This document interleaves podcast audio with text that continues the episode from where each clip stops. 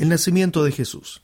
El nacimiento de Jesús es uno de los hechos más importantes y maravillosos que encontramos en las Escrituras.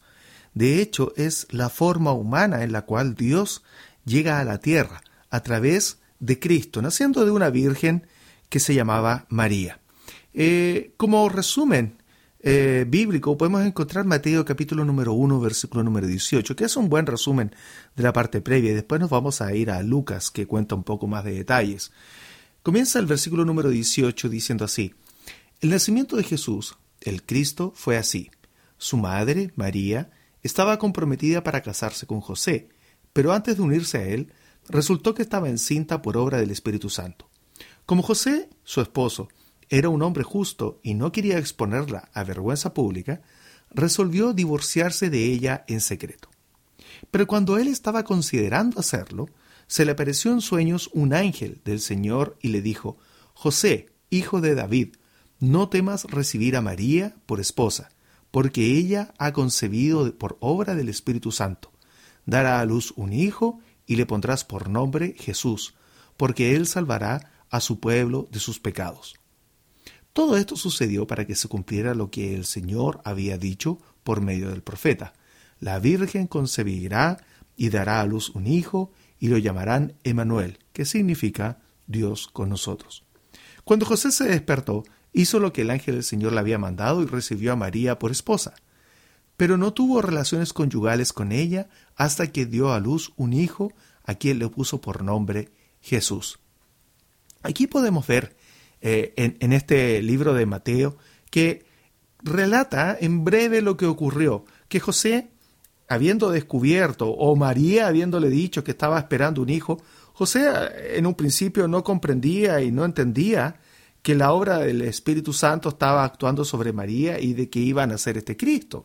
Como cualquiera de nosotros, yo creo hoy en día, si nos dijeran algo así, eh, no lo creeríamos. Y, José no lo creyó, y de hecho, José iba a dejarla a María, se estaba pensando en separarse de ella y, no cumplir con lo que iba a ser el unirse en matrimonio. Es por ello que el ángel se aparece, ¿no? E interfiere y le dice a José que la tome, que no la deje, que la reciba por esposa, porque lo que ha concebido es de obra del Espíritu Santo. María ya obviamente había recibido también un anuncio del ángel, ¿no? Que le había dicho que ella iba a ser, que ella era bendecida y de que iba a recibir. Pero José no había recibido ningún anuncio y por lo tanto era un hombre como cualquiera de nosotros, que estaba dolido, profundamente, haber estado profundamente dolido, porque había elegido una mujer para casarse, una mujer que era obviamente a los ojos de todos una mujer santa, pura, pero que estaba encinta. Algo no funcionaba, algo no le cuadraba a José en todo esto y lo que él tenía que hacer era dejarla. Y, obviamente recordemos lo que la ley de Moisés indicaba a la mujer que era adúltera. Tenía que ser apedreada y apedreada hasta morir. Y bueno, esto ocurrió y, y, esto es lo que vemos como gran resumen en el libro de Mateo, en donde después José recibe a su mujer, después de despertar de, este, de esta visión, recibe a su mujer y agrega el versículo número 25, dice, pero no tuvo relaciones conyugales con ella hasta que dio a luz un hijo, a quien le puso por nombre Jesús. Fíjense acá que el escritor eh, de Mateo se preocupa en destacar de que no hubo relaciones sexuales de pareja hasta que naciera Cristo. Es decir, antes de nunca hubo.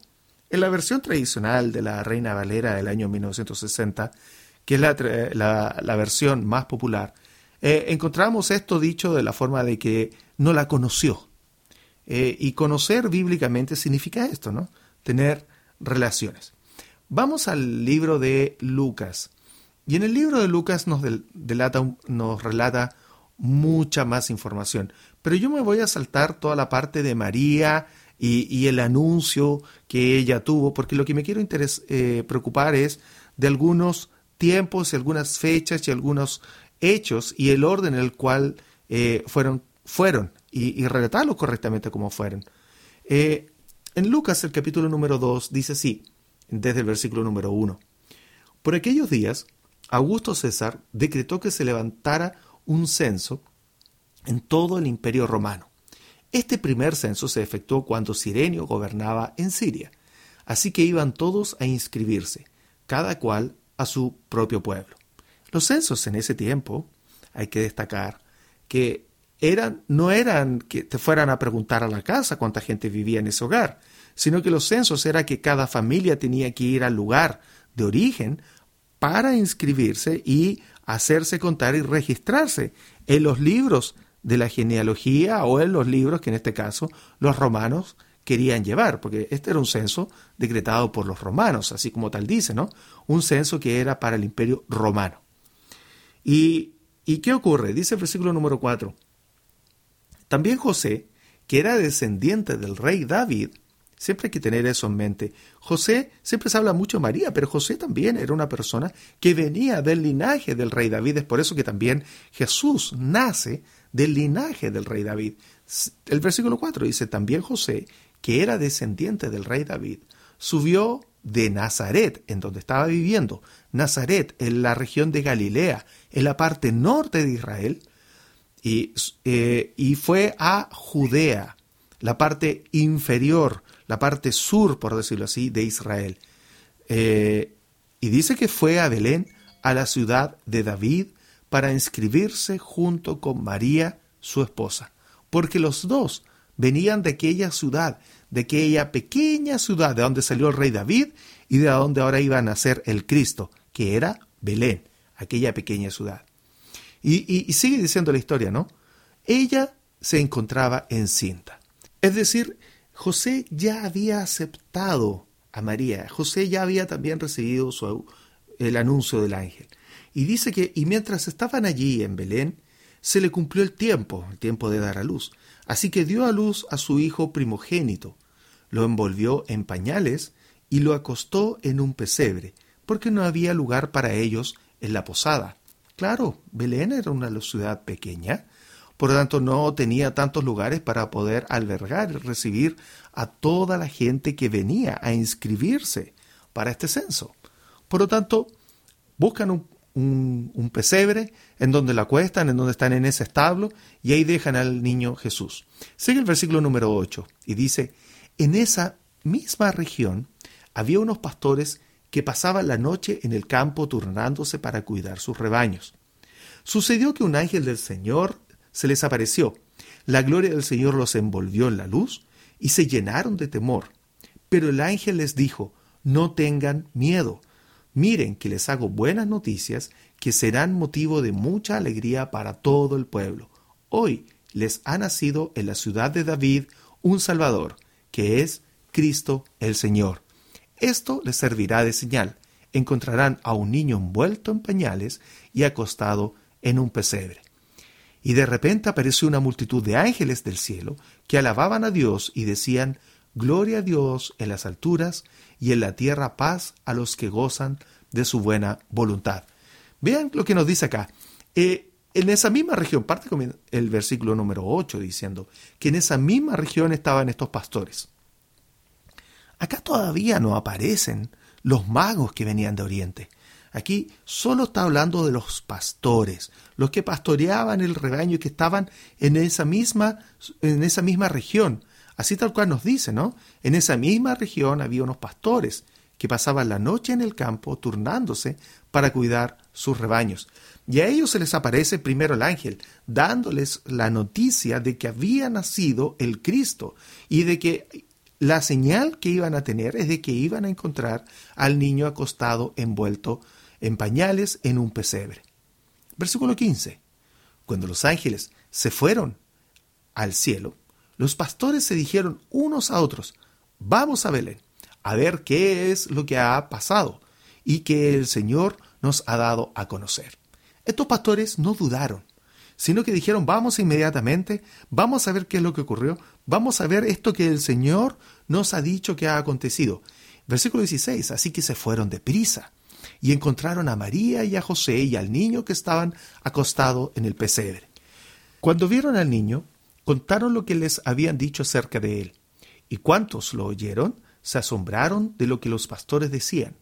María, por su parte, guardaba todas estas cosas en su corazón y meditaba acerca de ellas.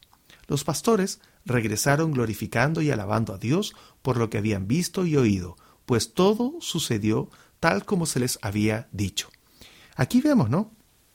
Que los únicos que llegaron por el anuncio de los ángeles fueron los pastores y fueron los únicos que llegaron a ver a Jesús a, posteriormente de su nacimiento. Ellos no se demoraron mucho, en el mismo día prácticamente ellos llegaron, puesto que estaban en la misma región. Y después de haber visto todo esto, contaron lo que se ocurrió, contaron lo de los ángeles, la gente que estaba ahí alrededor con María, José y, el, y, Cristo ahí el, siendo bebé, se maravillaban de escuchar estas cosas, eh, porque obviamente María y José no estaban solos con Jesús. Debe haber habido obviamente más gente, como dice aquí el relato, ¿no? Que los que oyeron lo que los pastores decían se maravillaban. Porque esta gente ayudó obviamente a María en todo esto del parto. Cuando una mujer va a tener un parto, y sobre todo eso en una casa, todo alrededor se revoluciona y, y obviamente deben haber habido mujeres que ayudaron y atendieron a María en todo esto que eran las labores de parto. Pero agrega el versículo 20 que dice, los pastores regresaron glorificando y alabando a Dios por lo que habían visto y oído, pues todo sucedió tal como se les había dicho. Los pastores se fueron. Los pastores no se quedaron ahí, fueron una noche, vieron a Jesús en el pesebre, después de haber nacido, y se fueron.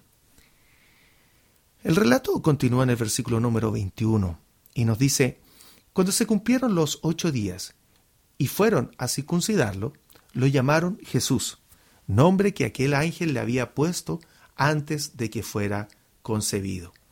Podemos ver acá de que estuvieron en Belén ocho días y esperando en, hechos, en esos ocho días para ir a circuncidar a Jesús. Así tal cual dice el versículo número 21. Cuando se cumplieron los ocho días y fueron a circuncidarlo. La ley judía demandaba eso de todo varón que naciera, que al octavo día fuese circuncidado. Y en ese minuto era cuando se le colocaba eh, el nombre en una forma más oficial, como su acta de nacimiento. Y le colocaron obviamente el nombre de Jesús. Y, estaban ahí en Belén. Todavía no iban al templo. Todavía no iban a Jerusalén. De Belén a, Jerusalén son aproximadamente 8, 10 kilómetros. Es una ciudad pequeña que está cerca de Jerusalén. Pero José y María todavía no podían ir al templo. La circuncisión la hicieron ahí en Belén. Ellos seguían viviendo en Belén. Y hay algo que no hemos leído aún. Pero recordemos que tanto José como María eran originarios de la ciudad de David, que era la ciudad de Belén. Y ellos estaban viviendo en una ciudad ajena, la que era Nazaret. Eh, por lo tanto, eh, ellos ahora estaban volviendo y estaban obviamente viviendo en Belén, en donde estaba toda su familia, en donde ellos no estaban solos, estaban con ese entorno familiar. Y, se quedaron ahí, obviamente, esperando los ocho días para circuncidar a Jesús. Y, después, eh, dice el versículo número 22, dice, Asimismo, cuando se cumplió el tiempo en que, según la ley de Moisés, ellos debían purificarse, José y María llevaron al niño a Jerusalén para presentarlo al Señor. Fíjense esto. Aquí José y María tienen que esperar un tiempo. Así nos dice eh, el versículo 22. Tenían que esperar el tiempo que se cumpliera la ley de Moisés. De hecho, vamos al libro de Levítico, en el capítulo número 12, y en el versículo del, 1 al 4, eh, hay un poco más eh, hacia adelante hasta el, capítulo, hasta el versículo 8, pero yo solamente voy a leer hasta el 4 y dice así, el Señor le ordenó a Moisés que les dijera a los israelitas, cuando una mujer conciba y dé a luz un niño, quedará impura durante siete días, como es en el tiempo de su menstruación. Al octavo día, el niño será circuncidado. La madre deberá permanecer treinta y tres días más purificándose de su flujo de sangre. No tocará ninguna cosa santa, ni irá al santuario hasta que termine su periodo de purificación. Fíjense lo que ordenaba la ley de Moisés. La mujer dice que cuando dé a luz un niño, dice que quedaría impura siete días, y al octavo día circuncidarían al niño, tal cual como lo hicieron con Jesús. Pero acá dice el versículo número cuatro, Dice la madre deberá permanecer 33 días más, es decir, esperar hasta el día 40 ¿ya? para purificarse de su flujo de sangre, no tocará ninguna cosa santa, ni irá al santuario hasta que termine su periodo de purificación. Entonces, tenían que esperar este tiempo de 40 días antes de ir al templo, y el templo estaba en Jerusalén. Por lo tanto, José y María se quedaron viviendo en Belén durante 40 días, sin persecución, sin una matanza de niños aún, y sin que llegaran aquellos magos que venían del oriente. Hasta el momento los únicos que llegaron a visitar a Jesús fueron los pastores que estaban en la misma región. Pero en este periodo pasan 40 días, en los cuales José, María y Jesús viven en Belén, rodeados, es muy probable, de su familia, y esperando que pasaran estos 40 días antes de ir a Jerusalén. En el versículo 6 eh, nos habla de la ofrenda que tenían que llevar y dice, una vez cumplido su periodo de purificación, sea que haya tenido un niño o niña, tomará un cordero de un año como holocausto, y un pichón de paloma o una tórtola como sacrificio expiatorio, y los llevará el sacerdote a la entrada de la tienda de reunión, quien los ofrecerá ante el Señor. Así el sacerdote hará propiciación por la mujer y la purificará de su flujo de sangre. Esta es la ley concerniente a la mujer que dé a luz un niño o niña. Pero, si no te alcanza para comprar un cordero, tomará dos tórtolas o dos pichones de paloma, uno como holocausto y el otro como sacrificio expiatorio. Así el sacerdote hará propiciación por la mujer y ella quedará purificada. Por lo tanto, María tenía todavía que hacer este rito, tenía que ir junto con José y, Jesús a cumplir esto en el templo a los 40 días para purificarse y llevar su ofrenda. Y dice, no, la ley de Moisés, que si no le alcanzaba el dinero para comprar un cordero y llevarlo, le daba la alternativa de tomar dos tórtolas o dos pichones de paloma, es decir, una ofrenda mínima, por último, pero tenían que llevarla para proceder a lo que era la purificación, sobre todo de la mujer. En el libro de Éxodo, en el capítulo 13 y versículo número 2, también eh, Moisés, por mandato de Dios, dice lo siguiente, Conságrame primogénito de todo vientre. Míos son todos los primogénitos israelitas y todos los primeros machos de sus animales. ¿Cuánto más Cristo, que era el primogénito, nacido de María, tenía que cumplir con esta ley de ser consagrado en el templo. Y es por eso que María tiene que esperar su tiempo de purificación, aquellos 40 días, para llevar a Cristo a ser presentado al templo. Voy a leer nuevamente el versículo número 22 de Lucas, capítulo número 2, versículo 22.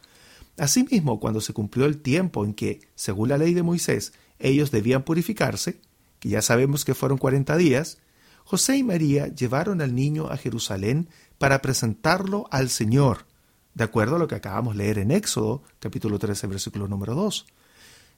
Así cumplieron con lo que en la ley del Señor está escrito. Todo varón primogénito será consagrado al Señor. También ofrecieron un sacrificio conforme a lo que la ley del Señor dice, un par de tórtolas o dos pichones de paloma. Está claro que eh, José y María no tenían muchos recursos y no pudieron ofrecer aquel macho cabrío, sino que tuvieron que ofrecer las tórtolas, tuvieron que ofrecer un par de palomas o esos pichones de paloma para que para poder cumplir con la ley de Moisés y obviamente cumplir con la ley de Dios. Eh, se dice ¿no? que es la ley de Moisés, pero en realidad es la ley de Dios. Y, y, y, es así como José, María y Cristo esperaron estos 40 días viviendo tranquilamente en Belén, porque los magos y, la muerte posterior que iba a ocurrir de los niños menores de dos años aún no llegaban a Belén. Esto lo vamos a encontrar en el libro de Mateo. Y vamos al libro de Mateo, el capítulo número 2, y del versículo 1 en adelante, en donde nos comienza el relato a decir lo siguiente. Después de que Jesús nació en Belén de Judea, en tiempos del, del rey Herodes, llegaron a Jerusalén unos sabios procedentes del oriente ¿Dónde está el que ha nacido rey de los judíos? preguntaron. Vimos levantarse su estrella y hemos venido a adorarlo. Cuando lo oyó el rey Herodes, se turbó, y toda Jerusalén con él. Así que convocó de entre el pueblo a todos los jefes de los sacerdotes y maestros de la ley, y les, les preguntó dónde había de nacer el Cristo. Aquí vemos que estos sabios, también llamados en la Biblia, la versión de la Reina Valera, tales como magos, eh, que eran efectivamente astrólogos, astrónomos, que estudiaban las estrellas, que analizaban los tiempos, las lunas, encontraron una estrella distinta. Y ellos sabían también de la escritura, sabían que algo iba a ocurrir y sabían que algo tenía que pasar. En lo personal, creo que obviamente debe haber sido después de eh, el tiempo en el cual Daniel vivió en Babilonia y, los judíos vivieron en la zona de Babilonia, dejaron a muchos con la enseñanza y de esa esperanza de que en Belén, de Belén iban a ser aquel Salvador, aquel rey que iba a liberar, porque estos sabios o magos no vinieron preguntando por el Hijo de Dios, ellos vinieron preguntando por el rey. Fíjense, dice que la pregunta que ellos hacían, en eh, que está en el versículo número 2, era, ¿dónde está el que ha nacido rey de los judíos? Estos sabios o magos que venían de Oriente buscaban al rey. Ellos no buscaban a un Jesús. Ellos no buscaban a, este, a este hombre que iba a liberar del pecado. No, buscaban al rey de los judíos. Y ellos obviamente empezaron a preguntar en la ciudad dónde había sido. Y, se armó, como dice ahí, bien dice, se armó un alboroto. Porque claro, había un rey que era Herodes. Y, y, si dentro de un reinado nace otro rey, estamos en guerra civil. Entonces, eh, Herodes entendió lo mismo, ¿no? Versículo número 3 dice, cuando lo oyó el rey Herodes, se turbó y toda Jerusalén. Claro, ¿cómo iba a haber otro rey? Así que convocó de entre el pueblo a todos los jefes de los sacerdotes y maestros de la ley y les preguntó dónde había de nacer el Cristo. Yo me imagino que todos ellos empezaron a investigar, o a lo mejor algunos ya lo sabían, y buscaron en los escritos, y se fueron al libro de Miqueas, en el capítulo número 5, en el versículo número 2, en donde dice, Pero de ti, Belén Efrata, pequeña entre los clanes de Judá, saldrá el que gobernará a Israel sus orígenes se remontan hasta la antigüedad, hasta tiempos inmemorables. Fíjense que en Miqueas, capítulo 5, versículo 2, estaba aquella profecía que de Belén iba a nacer el que iba a gobernar a Israel, es decir, el rey. Vamos de vuelta al libro de Mateo, en el versículo número 6. La respuesta que ellos dieron es esa, ¿no? Dice, pero tú, Belén, en la tierra de Judá, de ninguna manera eres la menor entre los principales de Judá, porque de ti saldrá un príncipe que será el pastor de mi pueblo Israel. Luego Herodes llamó en secreto a los sabios y se enteró por ellos del tiempo exacto en que había aparecido la estrella. Es decir, Herodes dijo, aquí hay algo extraño, aquí hay algo que no me está cuadrando. Y, los llama, los llama aparte y les preguntó cuándo apareció la estrella. Y dice, los envió a Belén y les dijo, vayan e infórmenme bien de ese niño, y tan pronto como lo encuentren, avíseme para que yo también vaya y le adore. Sabemos que la intención de Herodes no era adorar, sino que la intención de Herodes era de eliminarlo, porque era un rey que iba a nacer dentro de su reinado, y eso era totalmente inaceptable. Entonces Herodes les pregunta, ¿cuándo vieron esa estrella? Porque hasta este momento Herodes no tiene idea de Jesús, y por algo Jesús, junto con, obviamente llevado por José, su padre, o de quien se suponía, según la creencia humana, que era el Padre, y María su madre, José y María llevan a Jesús al templo, y lo leímos hace un momento atrás, para la purificación, después de 40 días. Y, ellos fueron, y no leímos y no nos detuvimos en ese relato, pero eh, hubo muchos que vieron a Jesús y dieron alegría por haber visto a Jesús y haberlo tenido en sus brazos. Y, José y María pudieron volver tranquilamente, pudieron ir, hacer el ritual y volver tranquilamente. Es decir, habían pasado a lo menos 40 días hasta que llegasen estos magos o sabios de Oriente, llegasen a preguntar por el rey de Israel, por el Cristo. Entonces Herodes por eso pregunta, y, los llama y les pregunta en secreto cuándo había aparecido esa estrella, si había aparecido hace cuánto, un día, una semana, un mes, un año. y les dice, vayan a Belén, y ya hemos visto que Belén está, está muy cerca, 8 a 10 kilómetros de distancia desde Jerusalén, por lo tanto, no es más que un día de camino, eh, es, es, fácilmente caminable. Entonces, versículo 9 continúa la historia diciendo, después de oír al rey, los magos, siguieron su camino, y sucedió que la estrella que habían visto levantarse iba delante de ellos hasta que se detuvo sobre el lugar donde estaba el niño. Al ver la estrella, se llenaron de alegría. Cuando llegaron a la casa, vieron al niño con María, su madre, y postrándose lo adoraron. La pregunta es, eh, al llegar, ¿a dónde, ¿en dónde encontraron a Jesús y María? La escritura dice, ¿no? En la casa. Dice que cuando llegaron a la casa, ya no, ya no llegaron a ver a Cristo envuelto en, ese, en pañales, en ese pesebre, sino que ahora llegaron a una casa, porque ya había pasado el censo, ya se había ido la gente, José y María ya se habían instalado como correspondía en un hogar, en una casa, en Belén, y recordemos, ya habían pasado por lo menos 40 días.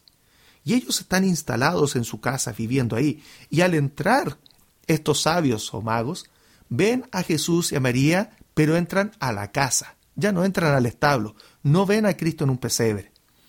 Y dicen. Que ahí postrándose lo adoraron. ¿Cuántos, cuántos sabios, cuántos magos eran? La verdad no lo sabemos. Si era un dos, si eran tres, cuatro, cinco, diez, no lo sabemos. Lo único que sabemos que ellos andaban buscando al rey de Judá, al rey de Israel, para adorarle. Y es por ello que llegan y abren sus cofres y le presentaron regalos. Y esos regalos fueron oro, incienso y mirra. Regalos que, que, no vamos a detenernos en este minuto, pero que tienen una cierta trascendencia en la vida de Jesús. Y, no es por lo caro, no es por, por lo exclusivo, no. Son cosas que, que tienen un objetivo muy claro y que es de demostrar lo que Cristo iba a padecer en su vida. Versículo número 12 dice, entonces advertidos en sueños, estos sabios, advertidos en sueños de que no volvieran a Herodes, regresaron a su tierra por otro camino. Entonces, vemos que estos sabios se van por otro camino, no regresan a Herodes, y, si estaba a 8 o 10 kilómetros de, desde Jerusalén, a lo más tendrían que haber sido en un día y volver al siguiente. Y, y, al día siguiente no volvían, y al tercer día no volvieron, al cuarto día seguían sin volver. Entonces, ¿qué ocurrió en ese minuto? Cuando ya se habían ido, fíjense lo que ocurre aquí. Versículo número 13. Cuando ya se habían ido, un ángel del Señor se le apareció en sueños a José y le dijo, levántate, toma al niño y a su madre y huye a Egipto. Ya después de cuarenta días, ya habían estado en Belén y ya habían ido a Jerusalén a presentar al niño. Había ido María a, purificarse, había ido José y María a presentar aquellas palomas o pichones. Y ya había pasado todo eso. Llegan estos sabios y, y después cuando se van, en la noche siguiente, dice, cuando ya se habían ido, un ángel del Señor se le apareció en sueños a José y le dijo, levántate, toma al niño y a su madre y huye a Egipto.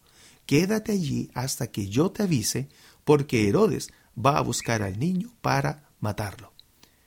¿Qué hizo José? Dice el versículo 14. Así que se levantó cuando todavía era de noche, es decir, no esperó despertarse, que amaneciera, tomar desayuno y partir. No, Dice que se levantó inmediatamente, dice así que se levantó cuando todavía era de noche. Obviamente el sueño fue perturbador, lo hizo despertarse, se levantó y dice que tomó al niño y a su madre y partió a Egipto, donde permaneció hasta la muerte de Herodes. De este modo se cumplió lo que el Señor había dicho por medio del profeta. De Egipto llamé a mi hijo.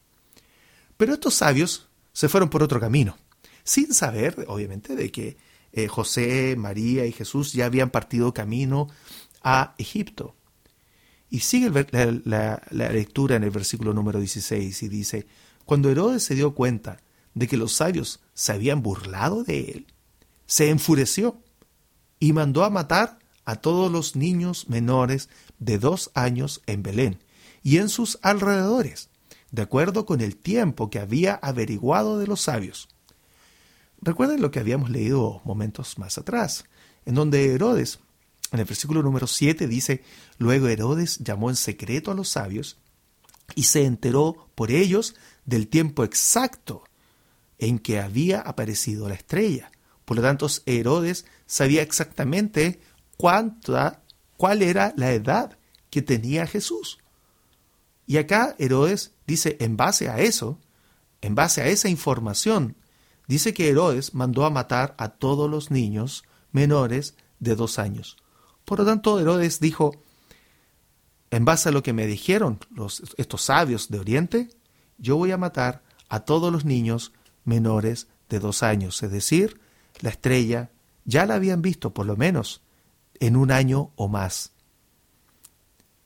Versículo número 18, y que hablaba de aquella profecía y que es recordada aquí en el libro de Mateo, el dolor que debe haber sufrido la gente ahí en Belén. Porque nosotros muchas veces nos quedamos con la historia de la huida de Jesús, pero la gente que se quedó, hubieron muchas madres que perdieron a sus hijos recién nacidos y que fueron asesinados y matados por esta orden de Herodes. Dice el versículo número 18, se oye un grito en Ramá, llanto y gran lamentación. Es Raquel, que llora por sus hijos y no quiere ser consolada. Sus hijos ya no existen. Imagínese usted, deténgase un minuto y piense que en un pueblo entero entraron estos soldados romanos y mataron a todos los niños menores de dos años, siendo totalmente inocentes, siendo totalmente eh, ajenos a esto por orden de Herodes. Por lo tanto, lo que quiero dejar claro en este pequeño relato es que nace Jesús, vienen los pastores en la misma noche en que Jesús nace, pero después pasa un tiempo. Y, según el mismo Herodes indagó de los, de los sabios, por lo menos es entre uno y dos años. Y es por eso que Herodes manda matar a todos los niños menores de dos años. Los sabios llegaron a ver a Jesús, probablemente entre el año uno y el año dos cuando Jesús obviamente ya estaba más grande y ellos, José y María, estaban viviendo en una casa.